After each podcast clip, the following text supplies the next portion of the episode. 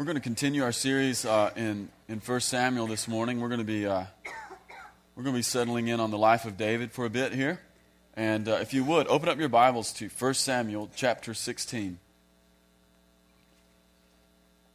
We're going to look at a ton of verses this this morning, just an absolute ton, and um, but we're we're going to mostly be anchored here in 1 Samuel chapter 16, and uh, so you need to at least find your spot there, and then hopefully you brought a pen and paper so you can write some things down because we're just going to skip like a stone through the scriptures this morning, like a rock across the pond. we have a lot to do. All right. Everybody with me? Feels like the room is scattered. Are you with me? I, we, need, we need focus this morning, all right? I don't normally say like that, but we need focus this morning. All right. Um, wasn't worship good, though? Yay. I love that. Um, yeah, that moment, Sam, when we were just like, I want more, yeah, we, that was so right. Uh, we want to go there. If, if I want more made you feel weird, it's going to get incredibly more complicated in the future. yeah, we need more of that. I, I, love that. All right, here's what we want to look at today. Um, we want to begin to look in, into the life of David. I feel like the Lord really has a word for us this morning in the life of David.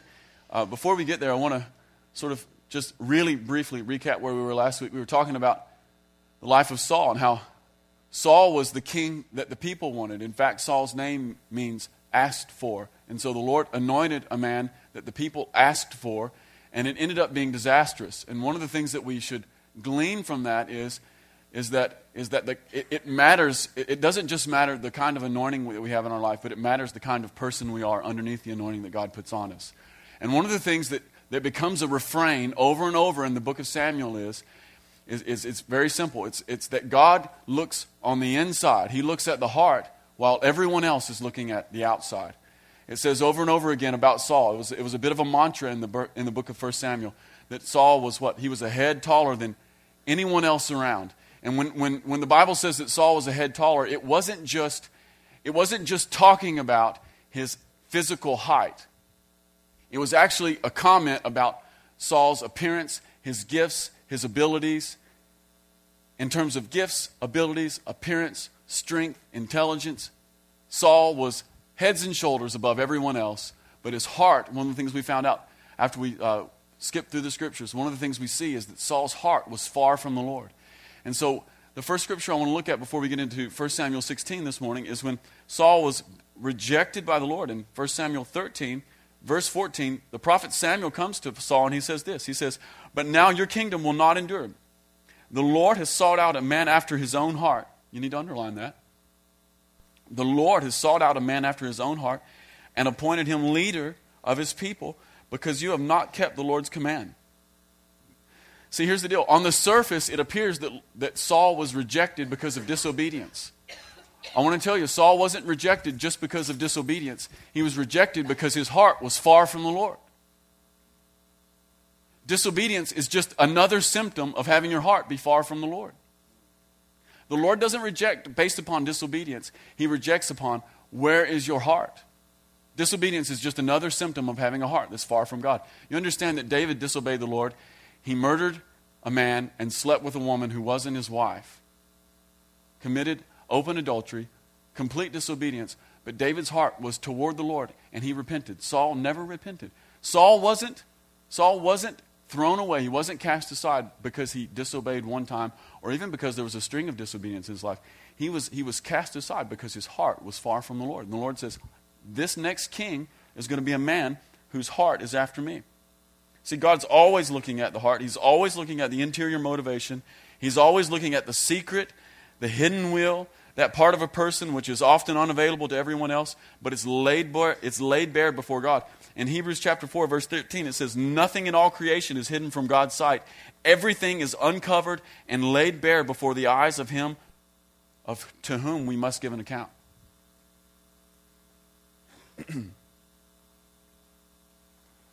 Again, Saul's name means asked for.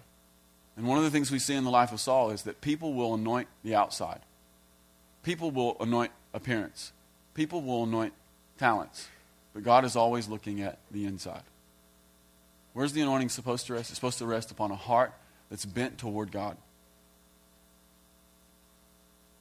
And so, what I want to look at this morning specifically is what does it mean to have a heart that's after God?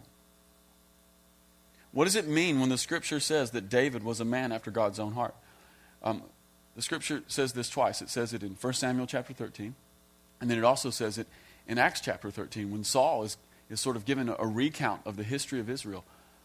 It says again that David was a man after God's own heart and that he would do everything that the Lord said. What does it mean for us to have hearts that are after God?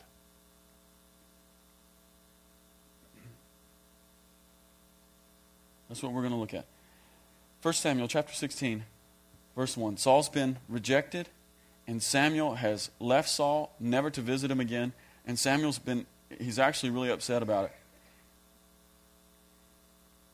He's really upset. And in 1 Samuel chapter 16, verse 1, the Lord said to Samuel, How long will you mourn for Saul, since I rejected him as king over Israel? Fill your horn with oil and be on your way. I'm sending you to Jesse of Bethlehem. I have chosen one of his sons to be king.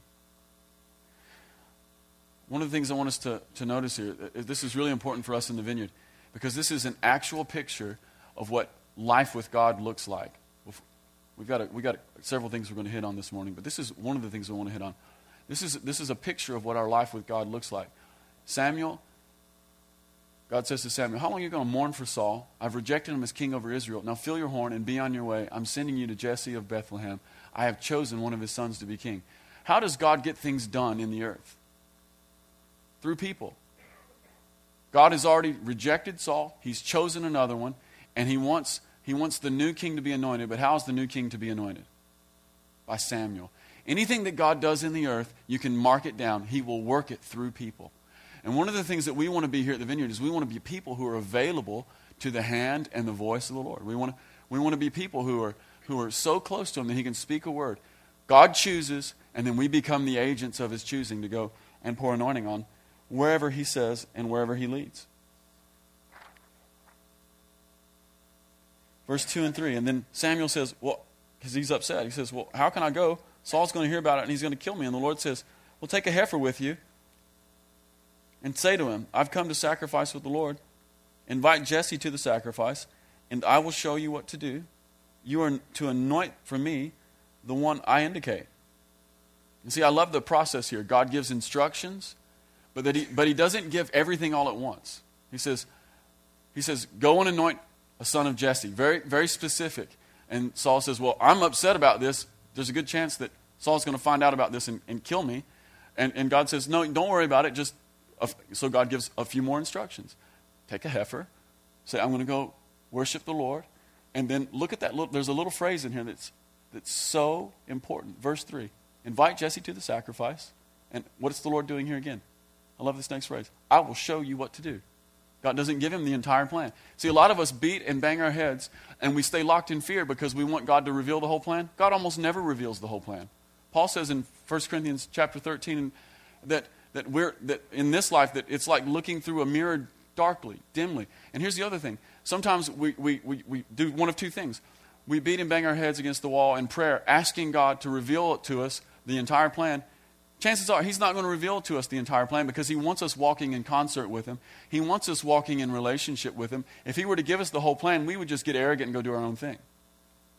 Or the other side of the ball is we get a word from the Lord, it seems incredibly clear, and we assume we have the whole plan problem. That's a problem. God is almost always in the, in, in, in, the business of making our relationship with Him a process, and He will reveal a little something. And to the extent that we obey, obey and go, He reveals a little more. See, here's the deal. If Samuel had stayed in his house and prayed, God, show me what to do, show me what to do, show me what to do, the voice of the Lord would have been cut off. It wasn't until he went to Jesse's house that he got the next bit of instruction. See, sometimes, sometimes the next encounter with God depends upon you and I moving to what God has already told us to do. Life with God is process. Go do this, I'll show you something. Go do this, I'll show you a little more. I'll show you a little more. And then I'll show you a little more. and so when Samuel arrives at, at Jesse's house, this is what I really wanted to get to this morning. Verse 6 and 7. When Samuel arrived, so what it says. It says, When they arrived, Samuel saw Elab, Eliab. Anybody else want to take a stab at it? When Samuel arrived, he saw Eliab and he thought, Surely the Lord's anointed stands, stands here before the Lord. But the Lord said to Samuel, Do not consider his appearance or his height.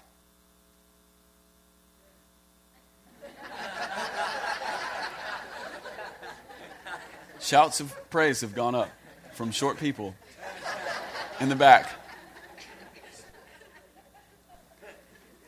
But the Lord said to Samuel, Do not consider his appearance or his height, for I've rejected him.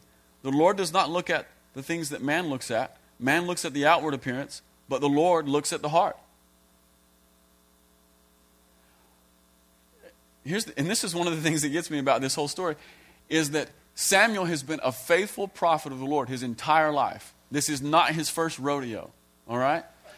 It says in the, early in the book of Samuel, it says that the Lord never let one of Samuel's words fall to the ground. He's been faithful. Everything he's ever said, the Lord has upheld, either because he was such a friend or because Samuel was such a hearer. One of the two, probably a mixture. And Samuel comes to the house of Jesse, and when he gets there, he sees Eliab, who is the oldest, and he's the tallest, and he's the best looking. And what does he do? He assumes that this is the guy I'm supposed to anoint. Why does he assume that the anointing is supposed to rest upon Eliab? Because it's what he's seen in the past, right? He's been around Saul.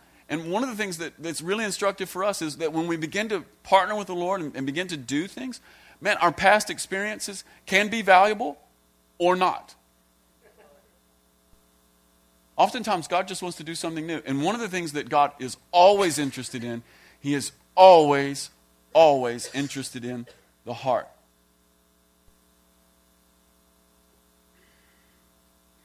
Now that we've sufficiently beat that into the ground,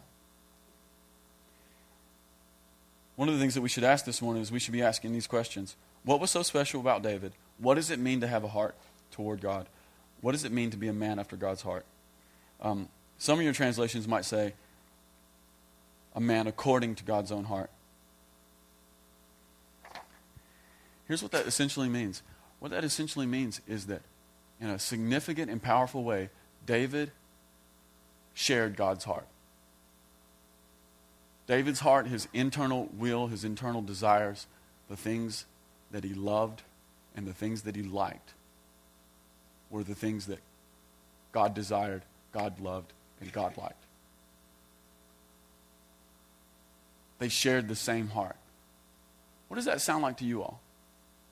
When I'm talking about David shared his heart with God, they, they had the same heart. They had the same likes, they had the same pleasures, they had the same desires.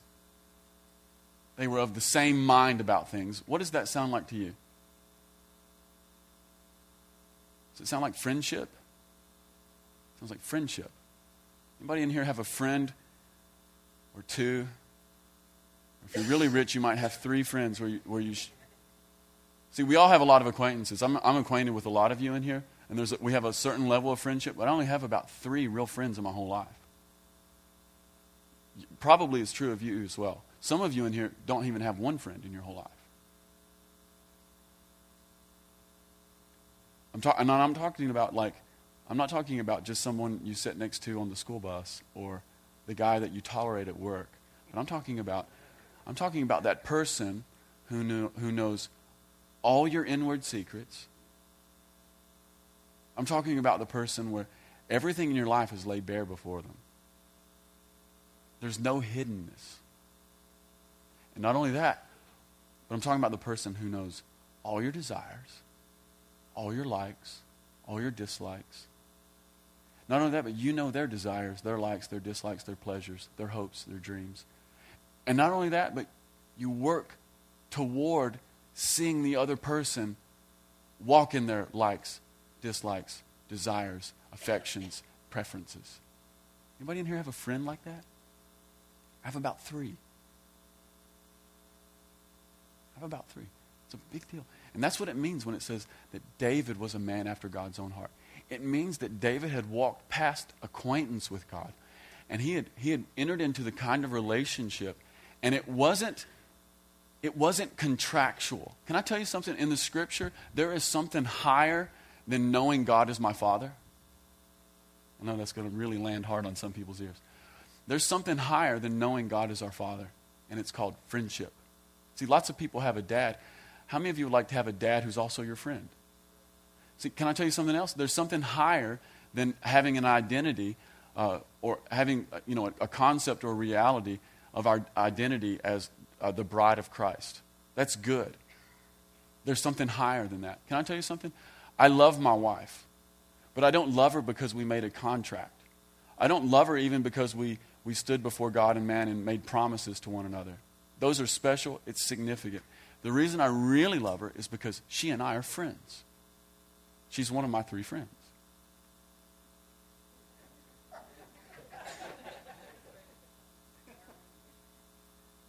Don't laugh. Can I tell you something? You need more friends than your wife or your husband in your life. If you're looking to that one person to do everything for you, to be everything that you need, it isn't going to happen. It's too much for any one person to bear. I love you a great deal.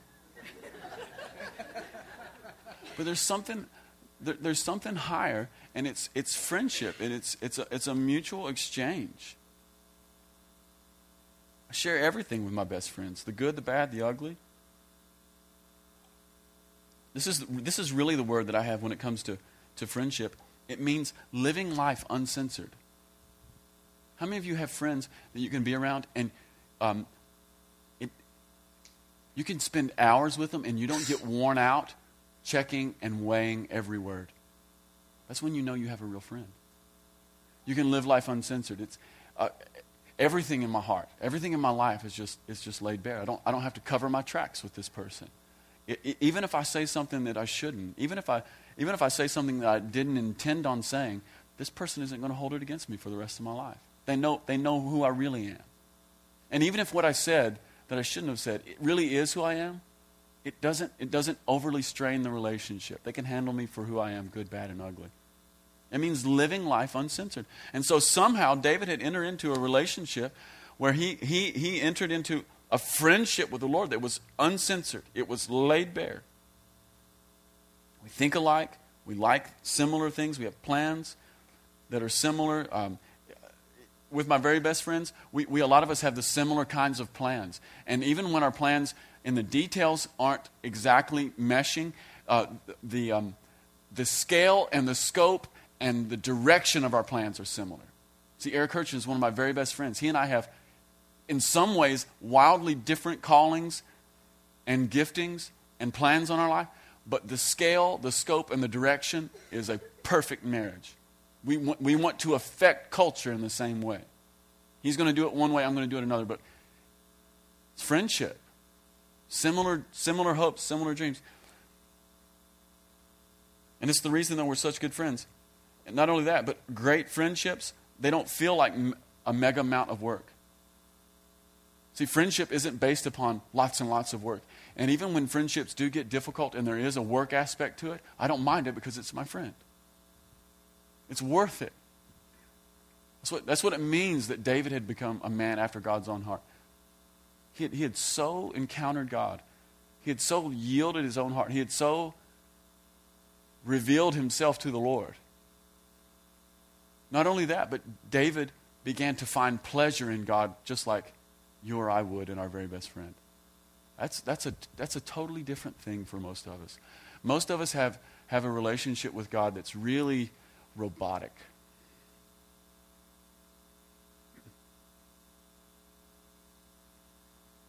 robotics not okay.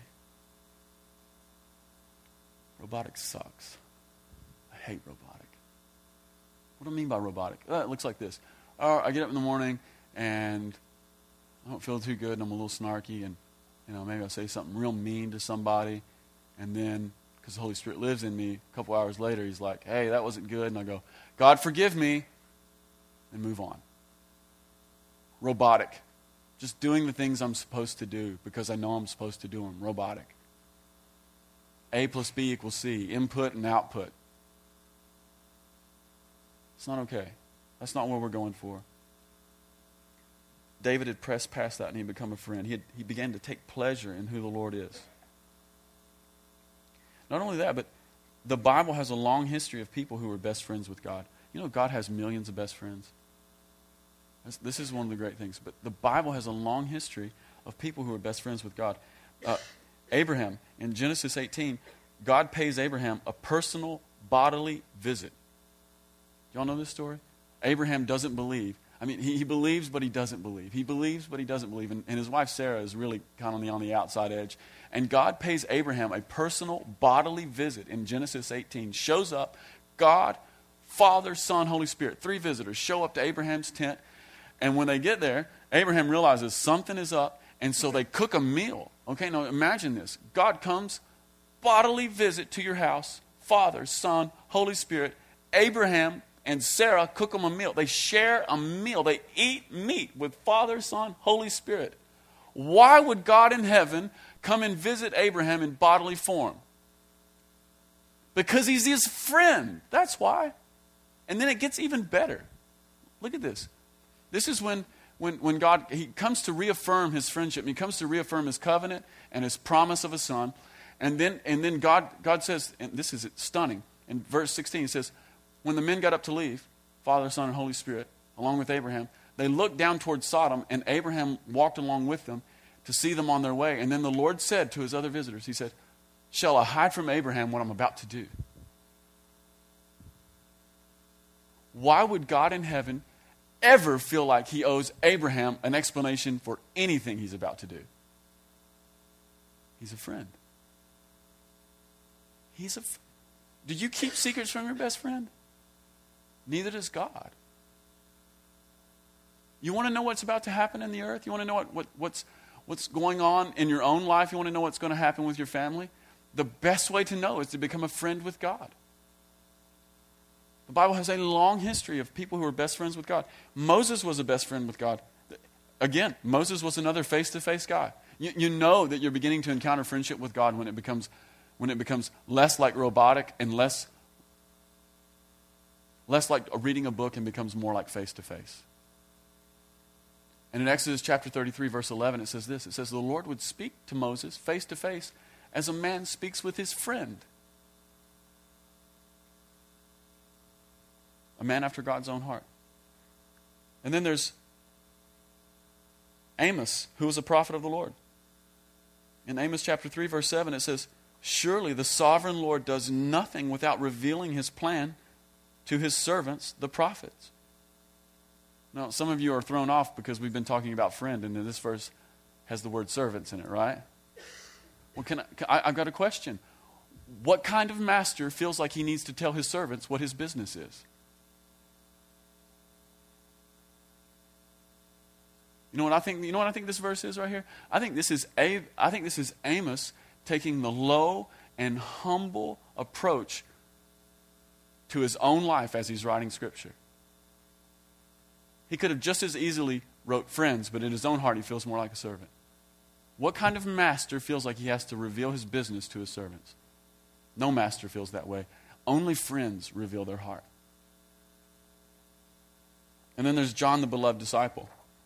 In John chapter 15, verse 15, Jesus says this to his, to his posse. He says, I no longer call you servants because a servant does not know his master's business. Instead, I've called you friends, for everything that I learned from my Father, I have made known to you.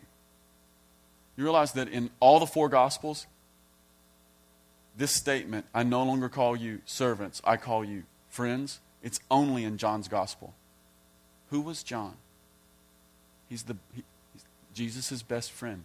Jesus chose 12, he had 12 outer friends. Within the 12, he had three better friends. He had Peter, James, and John. And within the three, he had a really best friend, and his name was John.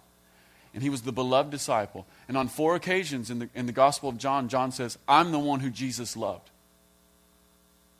I'm the one who Jesus loved. And at, at, at Jesus' Last Supper, in, in John chapter 13, we find that John is reclining. He lays his head upon Jesus' breast.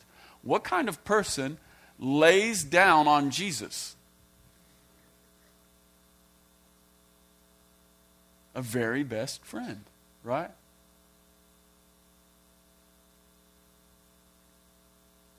How can you, how can you have a best friend without sharing your affections for them?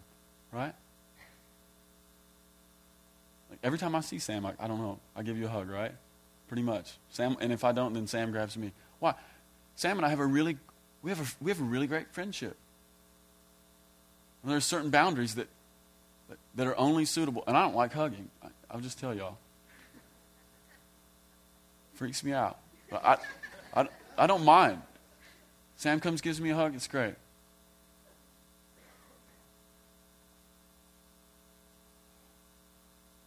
So David was a friend of God.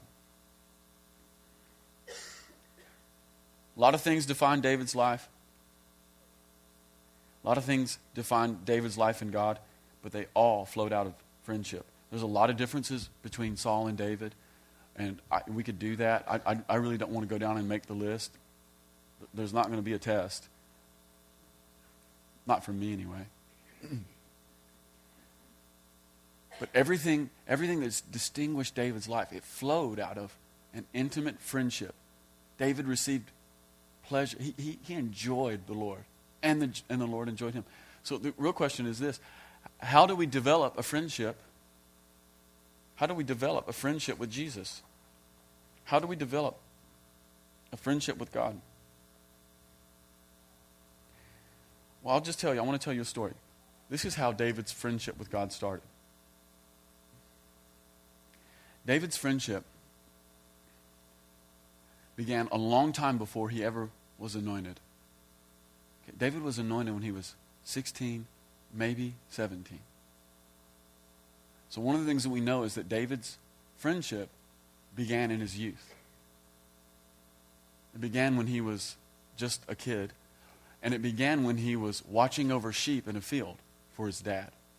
And so David would be out in the field taking care of his dad's business.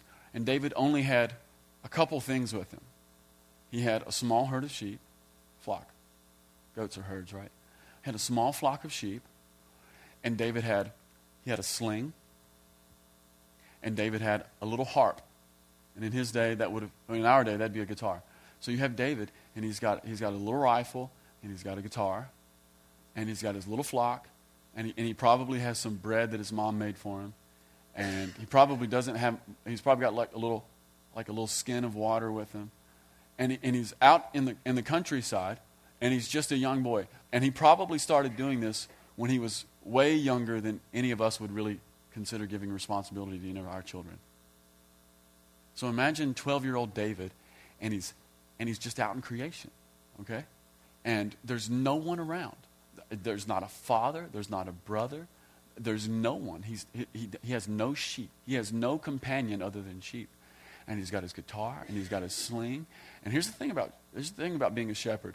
You know, it's a, it's a full time job, but it's not like the most demanding job in the world. And so, one of the things that happened to David is while he's out in the fields and out, while he's out watching over his sheep, there'd be a lot of times he's just sitting on a rock.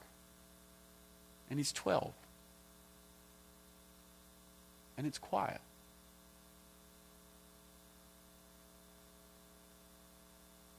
And nothing's happening. And this probably went on for months. But there was something in David that was perceptive, and there was something in David that was meditative. And there was something in David that was because it, it, it was probably even amplified because of his youth and because of his of his young and tender age. See, some of us can't remember what it's like to be young, and that's a really big problem. Because when you're young, the world is full of wonder, and the world is full of it's full of things to be curious about. And so if you can imagine being 12 years old and having a really simple cosmology. Cosmology is just a big word for how the universe is arranged. Okay? See, my son River and my son Seth, they know way more about how the universe is actually arranged than David would have known. Okay? And so you're 12 years old, you're sitting out on the plains with your father's flock of sheep. You've got a guitar, you've got a sling. And when you're bored, you just go out and you grab the sling, you grab a few rocks, and you just annihilate the trees. And, and David gets better and better. Okay. Flocks, you know, you do this, you go. 38. Okay.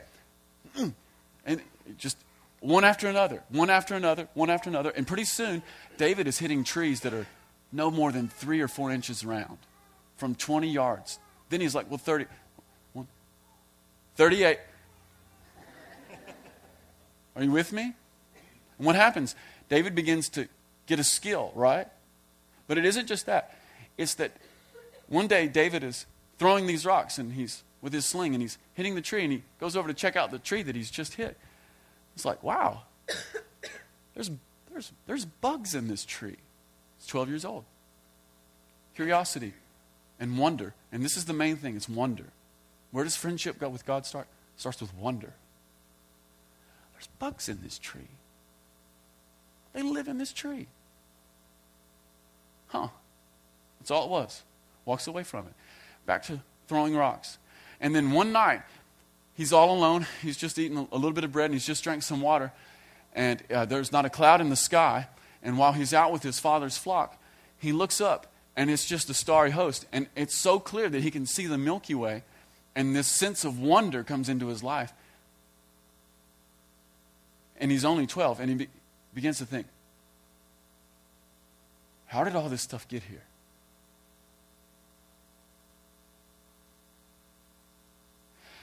And it wasn't just how did all this stuff get here. I mean, he was raised a good Jew.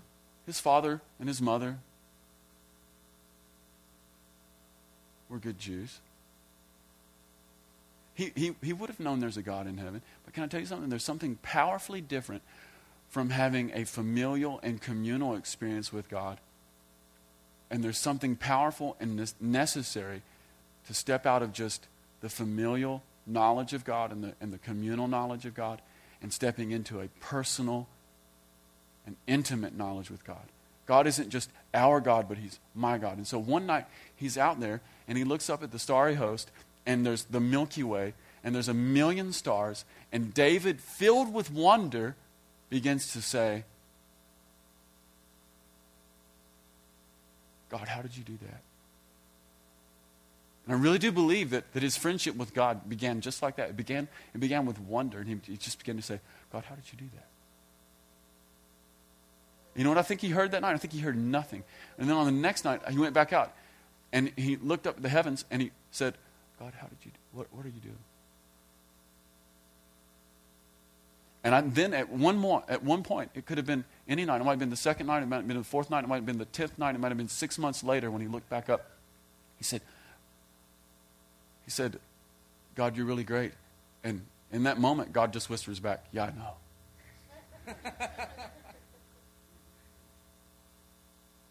and then God continued to whisper, Yeah, I, I, know, I know I'm great, David, but I really think you're great.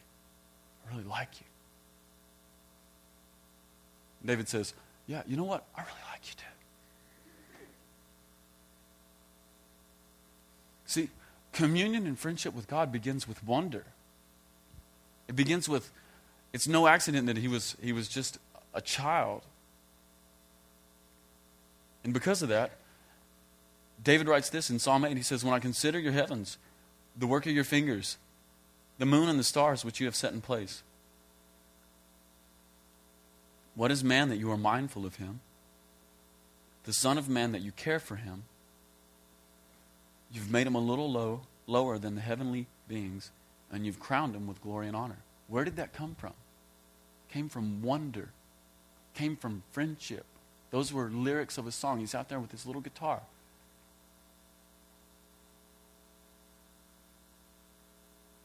What does it mean to have a, heart after God? If you want to have a heart after God, if you want your heart and God's heart to commune and to match, if you want there to be harmony between your heart and God's heart, we have, we have got to be people who can allow ourselves to be filled with wonder. See, here's the deal. This is one of the problems with getting older is that we just get cynical. And not only that, it, there's, a, there's an arrogance that comes along with being older, and it's, it's the arrogance of thinking that we know how it all works.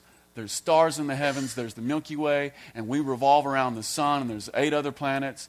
Uh, there used to be nine, but Pluto's not one anymore, and we just and we're just spinning around and da da da da da and blah blah blah blah blah. I know it all. I've got it all figured out. There isn't a God in heaven at all. It's just a big mess, and we're here. Arrogance. We just become jaded.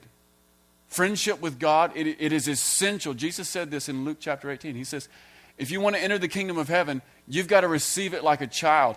And one of the things he's getting at here is he's, he's trying to say, This is how you maintain a relationship with God the Father. This is how you maintain a friendship with, with, with us in the kingdom of heaven. Friendship is based upon your ability and your willingness to be like a child and to accept wonder into your life and allow wonder and curiosity to draw you ever deeper into who I am, to cause you to ask questions, to, to cause you to ask questions and to wait for answers that don't come from somebody else or from a book, but come from me.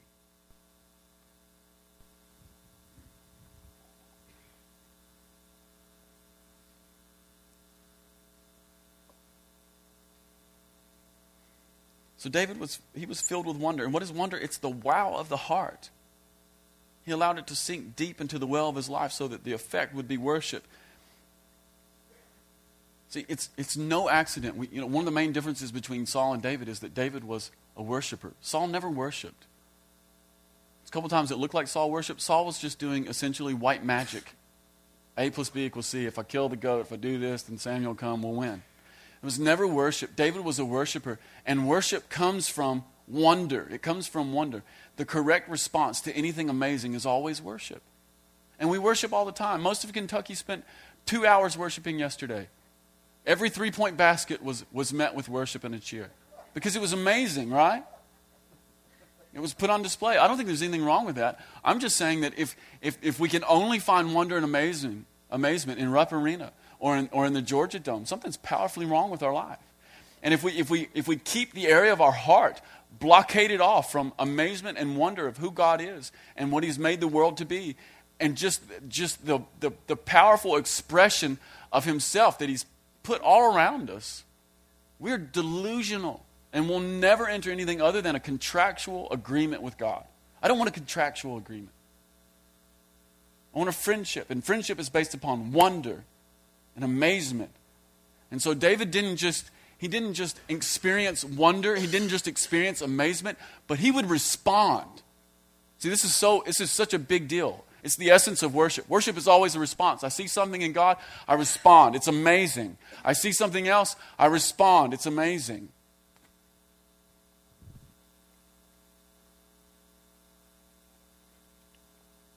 You see, wonder can't just remain in the heart, it has to be expressed. It has to be expressed. Wonder always has to be expressed. Friendship, relationship with God, it always has to be expressed. It's expressed, you know, most genuinely through worship. But it, it, here's the reason that it has to be expressed. If you want it to form and shape your life, what's on the inside has to come all the way out, okay? And this is why response is such a big deal. If I, if I, if I see, if I feel wonder in my heart, and then I give expression to it, what just happened? Well, the wonder and amazement in my heart, in my, in my emotions, in my seat of my will, it just took over and, and, it, and it exploded out of my heart, and now it's happening through my body. And so my body is beginning to agree with what my heart already believes. This is a really big deal. Like middle aged men, especially middle aged white men, have a real hard time with this. You know why? Because most middle aged white guys who are playing golf have, have totally become so cynical and jaded that, that life is no longer full of wonder and amazement anymore, and we've just become the, the masters of our own universe. And one of the things that we most need in our life is this. We just need this. I just picked on the middle aged white guys, but it's, it's actually all of us. But especially those guys. But this is, this is something when it comes all the way through when it comes out of my heart and it gets bigger and bigger, and it just, and my whole body and my whole spirit, my whole being just agrees God, you're great. There's no one like you anywhere. Just reforms who I am on the inside. See, wonder has to be expressed. David was an expresser. You, you, you understand that when the Ark and the Covenant came back into um, came back into Jerusalem. David danced from Obed Edom's house all the way to Jerusalem in his underwear. Middle aged white guys have a hard, hard time with that. It's, it's really difficult. It, like when you become an expresser, it bugs people around you. And David's wife is like, you know, didn't the king distinguish himself today? And, and it said that anger burned in her heart. She was so disgusted with him. He's a friend of God. When you become a friend of God, you can't help but express something. Where's expression at in your life? This is a really, really big deal. So, David, and, here's the deal, and, and you can read the distance from Edom's house to Jerusalem, depending upon who you read, was anywhere from 6 to 13 miles. Imagine dancing from anywhere from 6 to 13 miles in your underwear. Another question, though. Why would David dance in his underwear for six miles from Obed Edom's house to Jerusalem? Why? Is, is it because he was getting a new box? Oh, this is a great box. It's got gold on it. I'll dance in my underwear. No, the presence of his friend was coming to be next to his house. What if your best friend, your very best friend, lived far away? I know what that's like. Lives far away. And then they're going to come home you would dance too. If it's your very, very best friend, right? You'd throw a party. It has to be some sort of expression. And it begins with wonder. Wonder expressed. See, expression allows me to amplify God's greatness. Expression is a subtle but powerful statement of faith because it's connected to my confidence, to the confidence of my heart.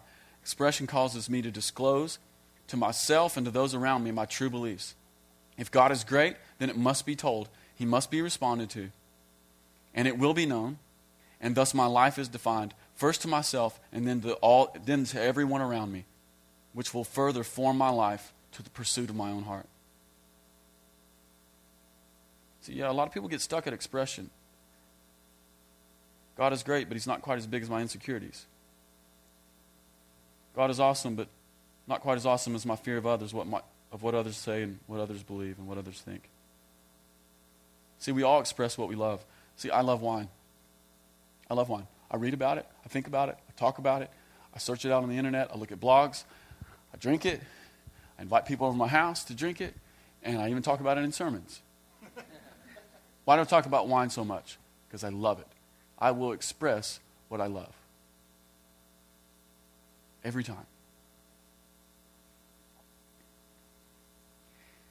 And this is the kind of heart that God's anointing can rest on. See, if we have, if we have the kind of heart that's bent in any other direction, it will only serve to build a personal kingdom. We'll only use it to build a personal kingdom. God can trust the heart that's bent toward Him with His power and with His presence and with His anointing. N- no other place. See, when we have a God bent heart, the anointing is like divine accelerant, it's like gas on a grease fire. It's just God's amen to what's already resting there. You see, it says in it says in 1 Samuel chapter 10 that Saul's heart was changed.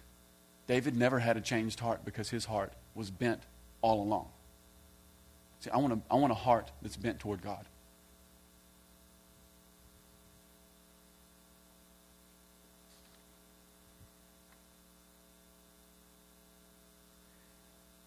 So David's heart was formed and it was bent from youth. It was, it was, it was formed, and his, his friendship with God began with wonder that was expressed. I mean, how, how many of us expect our leaders to write poetry? How many, how many of us expect that when Barack Obama leaves office that he should leave us a book of songs?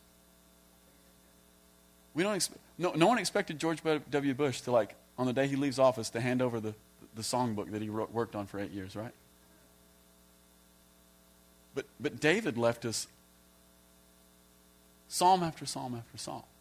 It started when he was a kid, it began with wonder that was expressed. But not only that, there's something else that's really important. Before David was ever anointed, before he was ever seen, before he was ever revealed, even to his own brothers, David's heart was shaped and formed in hiddenness, where no one could see and no one knew. David was working for his father. We've already talked about this. David was working for his father. He was out in the fields, utterly alone, forgotten. In fact, when Samuel comes to anoint him, Jesse, David's father, won't even, don't, doesn't even mention him by name. He just says, Go get the little one. He's so insignificant in his own house that, that his father is, you know, there's Eliab and, yeah, the youngest one. Doesn't even, number one, doesn't invite him in for the prophet. And then number two, isn't even named. And then once the prophet presses on it, says, Well, go get him and bring him in. David's life was lived in utter hiddenness. And, and there's a couple things for us. Uh, friendship with God is developed in a secret place, and it is developed where no one sees.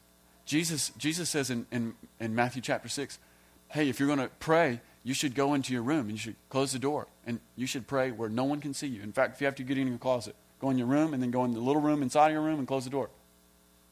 I, I used to do that. I, I literally used to do that. I'm like, I just want to be obedient to God. so I go get in my closet. Just... But there's something about the hidden life. So friendship with God, it happens in a hidden place where no one sees and no one knows, and you'll get no credit for it, other than your Father in heaven sees, and He will reward you. That's what He says. Hidden, hidden. Number two, David was in the fields working for his father. This is a real big deal, too. David developed a friendship with God that formed his entire life while he was at work. Oh. Some of us want to pursue God, and we think that in order to pursue God, I've got to leave work and go run off in a field or run halfway across the country where there's some anointed place. No, you don't. You, you can find God in your secret hidden closet and while you're at work. David found the Lord while he was at work. And uh, here's the deal if it wasn't for his job, he might never have found the Lord the way he did. If he wasn't tending sheep, if he wasn't available, if creation wasn't so available to him, you know, the, the thing that we don't need to do, we don't need to quit our jobs, we need to get a job and work it and find God in it. He's there. I mean, if he's ever, I mean, he said, in, David says this in Psalm 139. He says, Where can I go to escape your presence? I can't even get, I can even find you at work. I can find you at work.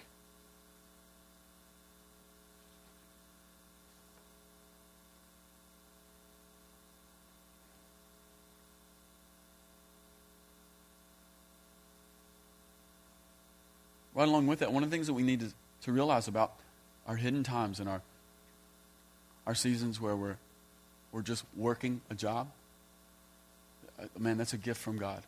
To be hidden is a gift. Here's why because God almost always does something big in a hidden place. God almost always starts something huge in a small place where no one looks. David in a field, Jesus from Nazareth.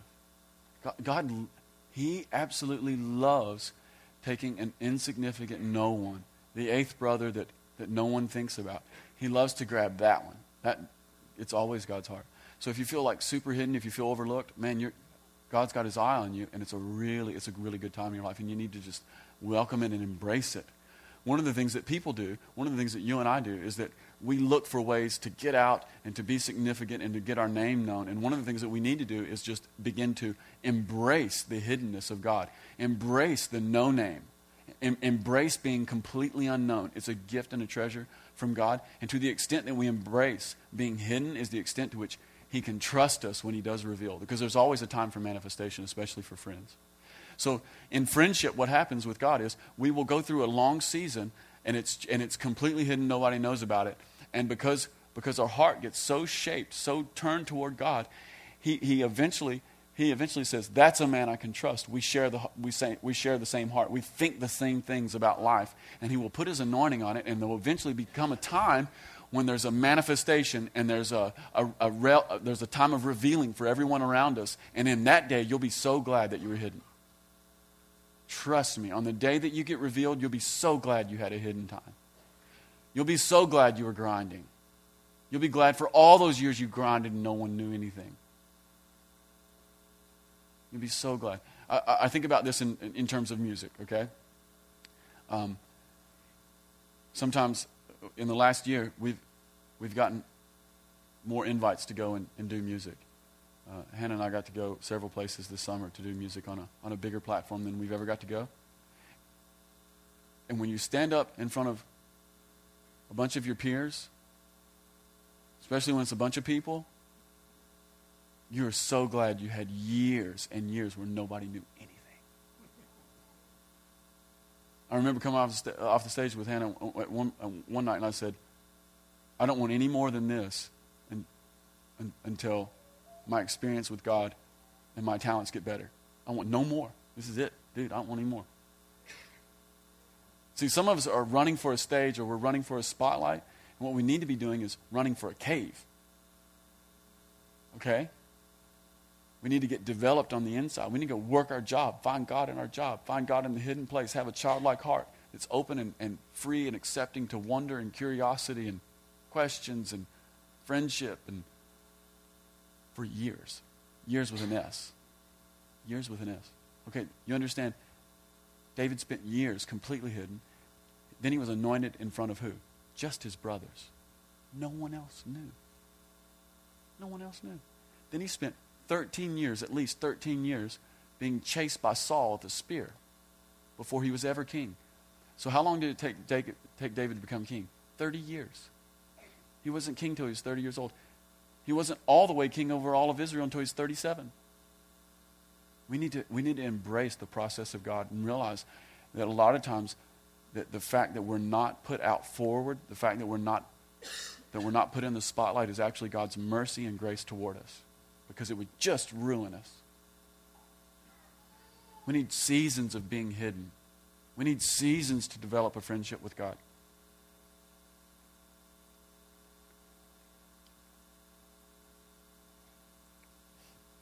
David's time in pasture taught him how to learn from God, how to walk in friendship. And it was preparing for, for the call ahead. David's job wasn't a hindrance to his calling, his anointing, or his future. Shepherding wasn't an obstacle, it was the perfect preparation. Our jobs aren't a problem. When it's the right time, God will move us out. One last thing about friendship friendship is always about mutual exchange. With my best friends, there's complete openness and honesty. Nothing is hidden, everything is revealed, and we shape one another. What does it mean to have a heart after God's? It means that God can shape me. Not only that, but it means that it means that I'm shaping God in some way. That isn't too big. We see it in Genesis chapter 18. God says to his companions, Well, I don't feel like I can keep this hidden from my friend Abraham. And then he goes on to tell Abraham, Abraham, you know, here's the deal. Sodom and Gomorrah, really bad. I'm going to destroy them. And Abraham's like, wow, let's don't do that. You know what God says? Because you said so, I won't. Abraham, said, if there's, you know, 50 people who are righteous, would you spare them? God says, because you said, that's what we'll do. And then Abraham goes, 40, 30, 20, 10. Stopped at 10. He should have gone all the way down. But what do I see in that? The, the, bigger thing I see in that is that not only does my friendship with God shape me, but there are times and seasons where my friendship with God shapes, shapes him. He, he allows something to remain available. And I, I don't understand this. I can only tell you that it's true. He allows something to remain available to us, that he, a part of him that is, that is open and malleable. It's one of the things I see in Jesus is that Jesus never asked us to do something he wasn't willing to do. There's this there's this thing about God, He just remains open to us.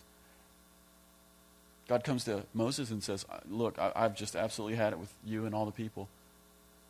I'm going to destroy them and I'm going to start over with you. And Moses says, Hey, please don't do that. You know what God says? Because you said so, I won't. Something about God, something in his plan and his heart was, was remained open and available. It's a really big deal. One of the things it tells me is this not only is there a place in God that remains available for you and I to shape, but it's really important because who knows what the future might hold? And we might have to say to God, God, I, you know, you can do whatever you want, you're God, but if you're asking me as your friend, would you please do this? And because of that, because we've developed a friendship, God will say, I will do that. Who knows? I had this in mind, but because you said this, I will do that. That's a big deal. It begins with a childlike heart full of wonder, who's willing to express, whose confidence is in God, who's willing to repent. Saul would never repent. David repented. They both disobeyed. David would repent, fall on his face. Don't take your Holy Spirit from me.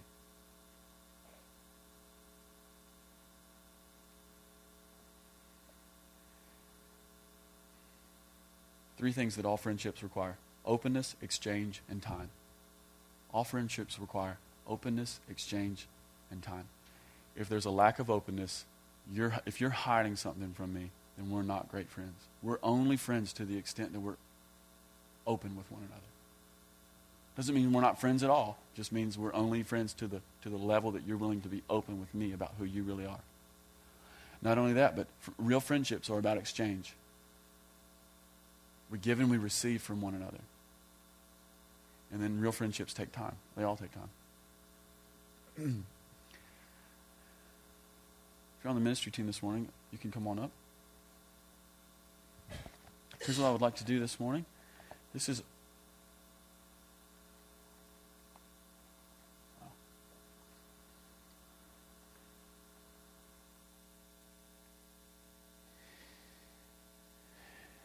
And uh, if you guys want, you guys can stand up. This is. Um,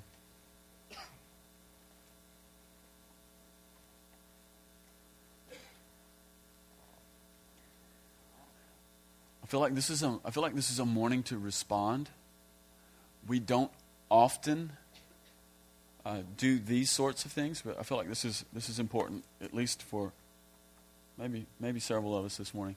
I feel like some of us just need to respond to the Lord. And uh, what I mean by that is, I mean, it'll look a bit like an altar call, I guess, huh? Uh, sometimes there's just there's just a, a place in God uh, that can only be touched by saying, "Okay, it's me.